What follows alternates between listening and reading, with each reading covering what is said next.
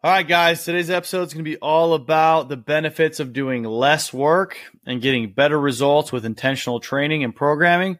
We'll be looking at different ways, various ways you can optimize your training uh, to focus on quality over quantity, and how this can help you get towards your goals and be more successful with less burnout, injury, or issues as you go along that journey.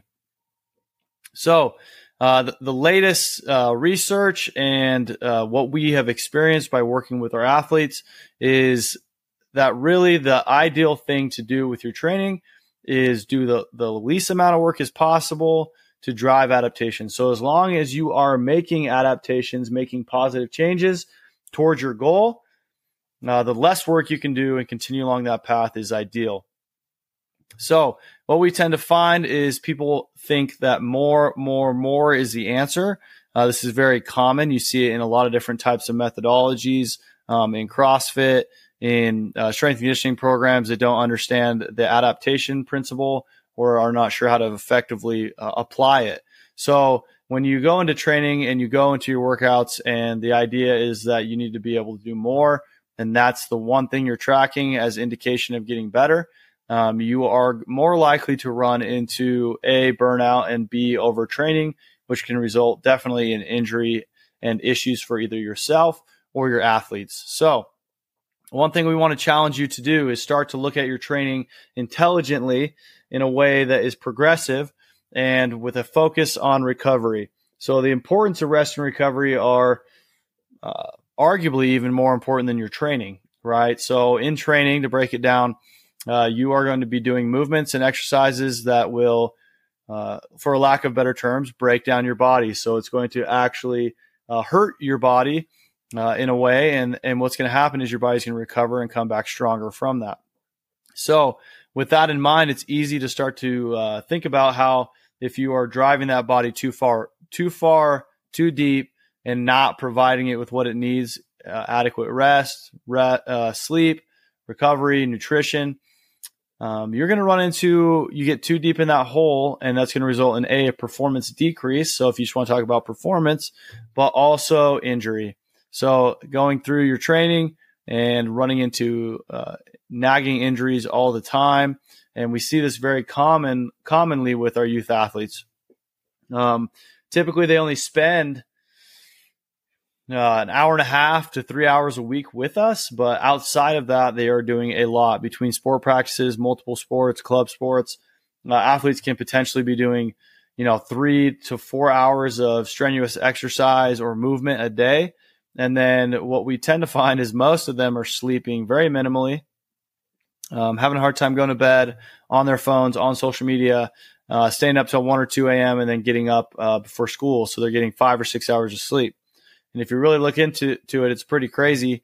Um, the the risk for injury goes up by a percentile that you would not believe. I'd have to go in and look that up to look at it again, but I believe it's uh, somewhere in the 30 to 40 percent range of a higher increase of injury if you're not getting enough sleep and nutrition.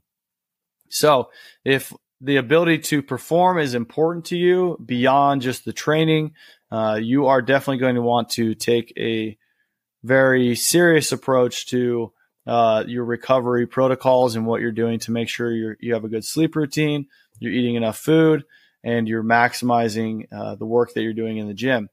Now, that time I would suggest taking away um, from your training. So spend less time training and more time recovering, um, especially if you are someone that is hard charging five, six days a week.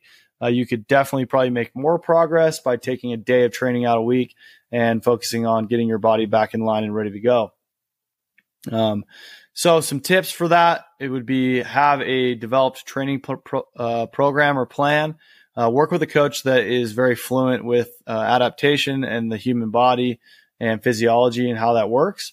Um, making sure your coach is spending time educating themselves on that is imperative if you're going to do training from them. Again, it's important that you have as much time for recovery as you do for training because it's very common. You guys see it all the time. Um, people are dealing with nagging injuries, get injured, or hop into something and go very extreme for a short amount of time, have something come up, an injury, or just can't hack it, and then get set back all the way back to uh, base level ground zero. So, uh, having an intelligent training program, uh, actually having a, a, program for your recovery or at least guidelines, uh, daily goals that you're putting out there. Um, tracking your nutrition is going to be huge, especially. Uh, I don't necessarily want to say that everyone needs to track their nutrition all of the time, but uh, it is always very insightful every once in a while to track a week or two, see where you're at, and make modifications and changes based on the results because you'd be pretty surprised if you actually went through and tracked your nutrition and uh, how much sleep you're getting. So, invest in uh, any type of you know technology. I use the Whoop band, so I have a good idea of where my body's at each day. Uh, there's a lot of different ways to track that. Um, if you're an adult, that's a great way to get started in, in, in doing that. Uh, you can download different apps to track your nutrition. And there's a lot of different tools out there now for you guys to use to get better at this. So, uh, moral of the story is that more training is not better. Better training is better. Uh, it's very, it makes a lot of sense when you actually think about it, but people get stuck in the idea that doing more and more and more all the time is going to be what drives them to the next level.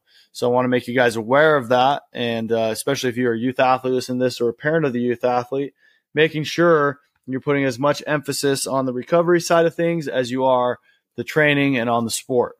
Uh, your athlete's going to get their best performances. They're going to stay healthy and they're going to enjoy the sport uh, much longer into a fuller capacity when you are focused on these things as well. And it is something that we most commonly seen overlooked and or not even thought about at all. So I would encourage you guys to uh, try that out. Uh, send me some messages. Let me know what what kind of different ways you implement this and work on it.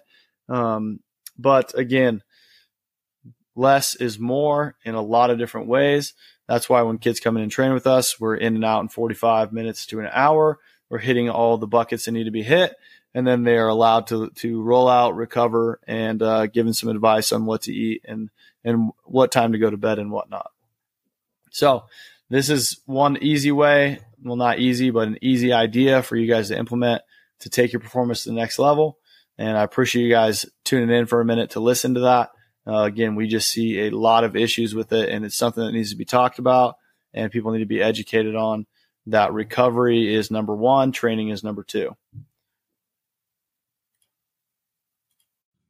We made it. Thanks for listening to the episode. If you have any further questions, please reach out via any social media channels or our website. And make sure to check out our on site and online training options. We appreciate you taking the time to listen to the episode. If you have any further topics you'd like to discuss, let us know and we'll mm-hmm. make sure to cover them. Thank you.